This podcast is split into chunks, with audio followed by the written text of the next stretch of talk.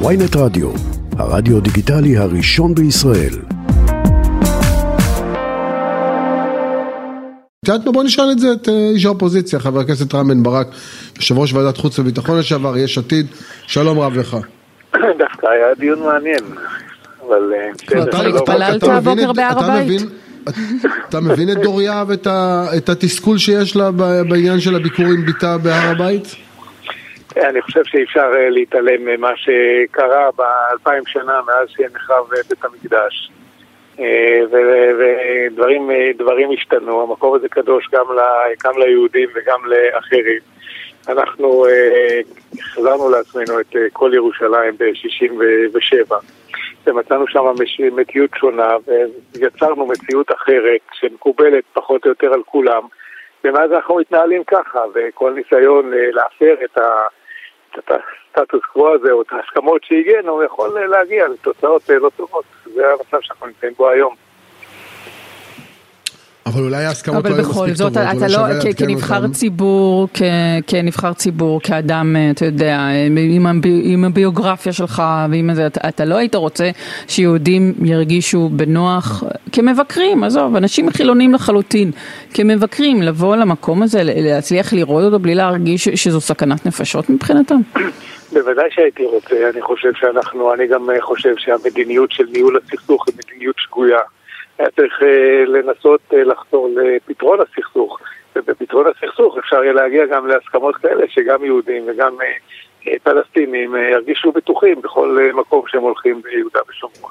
אני, אני לא בטוחה, אתה בטוח שהיה אפשר להגיע להסכמות כאלה, שבפלסטינים י- יסכימו שיהודים יתהלכו שם בחופשיות? אני חושב שהיה אפשר, מה זה בחופשיות? אני לא- מניח שכמו שאנחנו לא היינו רוצים שמוסלמים ייכנסו אלינו לכל מקום בחופשיות וייתנו לנו ל- ל- לעשות את מה שאנחנו רוצים, כך גם אנחנו נכבד אותם ונעשה את מה שהם חושבים. אני חושב שאם היינו מצליחים להגיע להסדר אה, שהיה מקובל על רוב רובו של הציבור הישראלי ורוב רובו של הציבור הפלסטיני, אז היינו יכולים אה, לחיות יותר בשקט באזור הזה של אה, בין הים לירדן. אבל לא הגענו ובחרנו לנהל, לנהל את הסכסוך הזה.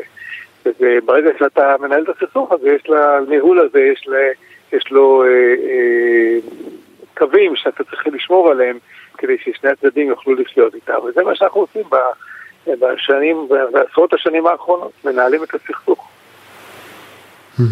אבל השאלה אם אתה חושב שבהתדיינות, כלומר לא בקביעת עובדות בשטח כמו שעשה בן גביר, בסוג של דיון אפשר בכלל להזיז משהו, כי יגידו לך, עזוב אותך בתמימות, עזוב, הירדנים והמרוקאים שיש להם איזה נגיעה, והסעודים שיש להם איזה נגיעה אה, בוואקף, שזה ההקדש המוסלמי שמנהל את הר הבית, בחיים הם לא יסכימו לשום דבר שהוא פשרה לטובת היהודים, והסדרים הפלסטינים זה בלאו הכי סיפורי אגדות שהשמאלנים מספרים לעצמם ב-20 שנה האחרונות.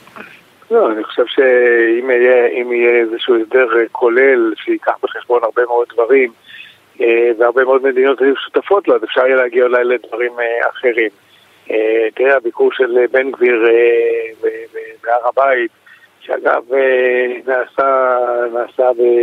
אתה יודע, באישון בוקר אה, בטיק צ'אק ומהר מהר לפני שמשהו יקרה, אה, זה גם לא הדבר הכי מכובד בעולם. אנחנו הרי לא... אנחנו לא נמצאים ערב מלחמה ורוצים להפתיע את הסורים במתקפת פתע.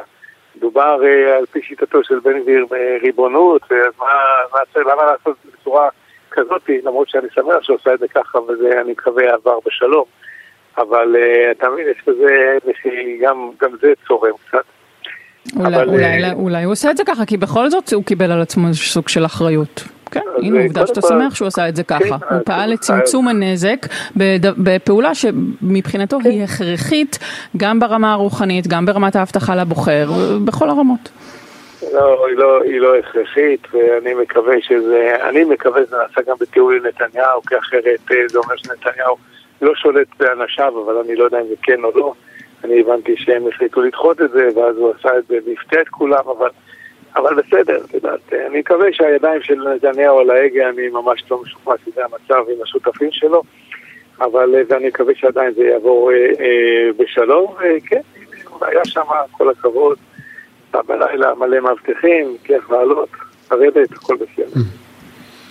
תראה, צביקה פוגל דיבר איתנו, חבר הכנסת צביקה פוגל, יושב ראש ועדת, הוועדה לביטחון לאומי בכנסת, והוא אומר, אם אני הייתי חמאסניק לא הייתי מגיב, אם תעוף רקטה אחת, מבחינתי הוא אומר, עזה בוערת, ואני זיהיתי בקולו וגם בדברים שדיברנו איתו שהוא רואה בזה הזדמנות, הזדמנות לשנות את המשוואה גם בהר הבית וגם מול חמאס וג'יהאד איסלאמי. אז יכול להיות שדווקא מדובר במהלך יותר מתוכנן ופחות ספונטני.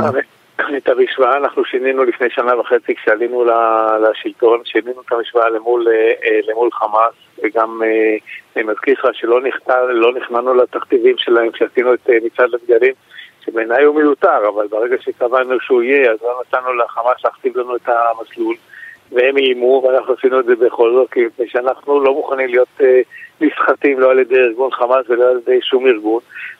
אז זה המצב בשנה וחצי האחרונות, ואנחנו עושים את מה שאנחנו אה, חושבים שנכון לעשות, והחמאס לא מעז לראות. אני מקווה שה, שהמצב הזה אה, יישמר, ושככה זה יקרה. אני לא רואה צורך להבהיר כאן את האזור. אה, ושימותו אנשים רק בשביל להראות שגם אנחנו, אה, שגם אנחנו יודעים אה, להכות בחמאס. אני מקווה שהם ימשיכו לעשות את מה שאנחנו עשינו ובאותה באותה הצלחה, ואז יהיה שקט בדרום ואפשר יהיה להמשיך לעשות מה שצריך. אומר אתמול, נעבור לנושאים אחרים שאתה גם, אני בטוחה, דעתך נדרשת לגביהם. אומר אתמול בנאומו הראשון כשר החוץ, אלי כהן, שישראל צריכה פחות, פחות לדבר על הפלישה הרוסית לאוקראינה ופחות להתבטא בנושא.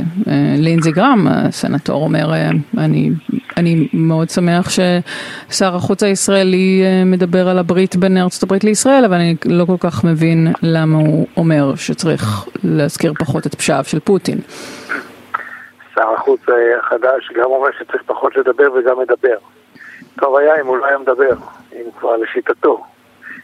אנחנו שייכים למדינות המערביות ואנחנו רואים את הפלישה הרוסית לאוקראינה בעין ביקורתית. ואנחנו מתנהלים מאוד מאוד בזהירות בגלל האינטרסים שיש לנו בכל מיני מקומות. אבל צריך להיות ברור, אנחנו מבחינה ערכית ומבחינות אחרות שייכים לצד המערבי, הברית ולמדינות אירופה ולא, ולא לצד הרוסי. אנחנו מתנהלים כמו שאנחנו מתנהלים, מאוד בזהירות, בגלל העניינים האסטרטגיים שהם ייחודיים לישראל, אבל ברור לגמרי באיזה צד אנחנו. אז רגע, אז יש נאום ראשון של שר חוץ, ומה הציפייה? שהוא לא יזכיר את העימות בין רוסיה לאוקראינה? איך, איך, איך, מה, הוא, מה, לא, מה הציפייה שלך? הוא לא, הוא צריך, הוא, הוא אמר דבר והיפוכו, מצד אחד אמר לא צריך להתייחס, מצד שני להתייחס. אז, אז אם, אם הוא מחליט שלא צריך להתייחס, אני חושב ש... אנחנו, אני חושב שאנחנו צריכים להתנהל מאוד בזהירות, אבל שיהיה ברור לכולם איפה אנחנו נמצאים. ואנחנו נמצאים עם המדינות, עם מדינות, עם ארצות הברית ועם מדינות המערב, עם אוקראינה, שם אנחנו נמצאים. ההתנהלות שלנו, במה אנחנו מספקים ואיך אנחנו תומכים וכן הלאה, היא כזאת שלוקחת בחשבון גם את, ה, את העניינים האסטרטגיים שיש לנו גם מול, מול כן. הרוסים. לא, אבל הייתה פרשנות, בגלל שהוא קיבל שיחה מלברוב, שישראל של נתניהו ואלי כהן נוטים עכשיו יותר ליותר מקום ניטרלי, מקום שאתם לקחתם אותו למקום שיותר פרו-אוקראינה, לפחות ברמת ההתבטאויות. השאלה אם אתה חושב שזה הדבר הנכון, למרות שהם הבהירו הבוקר שמי שהתקשר היה לברוב אליו, ושהאמריקאים אפילו ביקשו להעביר דרכו מסרים, שמעתי ככה איזה תדרוך של גורמים מדיניים לכתבתנו מוריה אסף וולברג.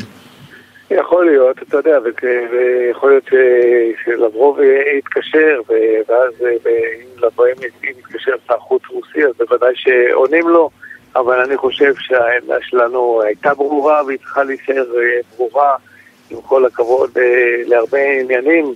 אנחנו חושבים שמדינה לא יכולה להחליט לפלוש למדינה אחרת ולהפגיז אזרחים, זה דבר שהוא לא מקובל. ולכן צריך להבהיר את זה, ולא... מצד אחד לא יודע, זה קורה בשבוע... זה קורה בשבוע שבו אנחנו תוקפים על פי מקורות זרים בסוריה, פוגעים בחיילים סורים, זאת אומרת משהו שהוא, שהוא יכול אפילו להתפרש כתקיעת אצבע בעין של פוטין. לא, זה לא קשור לזה, אנחנו, אנחנו נמצאים במערכה למול ההתעצמות האיראנית באזור. ואנחנו לא מוכנים שהאיראנים, כמו שהיה להם תוכנית, הייתה להם תוכנית סדורה להגיע למצב של 60 או 80 אלף אנשי מיליציה שיעית בסוריה וחיזוק משמעותי של היכולת הטילאית החיזבאללאית. ואנחנו החלטנו שאנחנו לא ניתן לזה לקרות, כי אחרי זה היה סיכון, סיכון ברמה גבוהה מאוד למדינת ישראל. אנחנו פועלים נגד זה כבר הרבה מאוד שנים, ואני מקווה שנמשיך לפעול באינטרס ישראלי. והרוסים יכולים, הסורים יכולים מהר מאוד אה, להימנע מהשתתפות של ישראל בסוריה. לו רק אה, יבינו שהנוכחות האיראנית שם היא לא עושה להם טוב, היא עושה להם רע. אה, מדינה צריכה להיות מדינה עצמאית, ולא לתת לאפשר לכוחות זרים להיות קרבה. אוקיי, מילה אחת לפני שאנחנו מסיימים על אה, מינויו של אה, אלוף אה, אייל זמיר, מי שהיה סגן הרמטכ"ל למנכ"ל משרד הביטחון. אייל זמיר הוא קודם כל קצין מעולה והיה מועמד לרמטכ"ל ואני חושב שזו בחירה מצוינת. זה מה זה, זה עכשיו... ואני מאחל לו בהצלחה.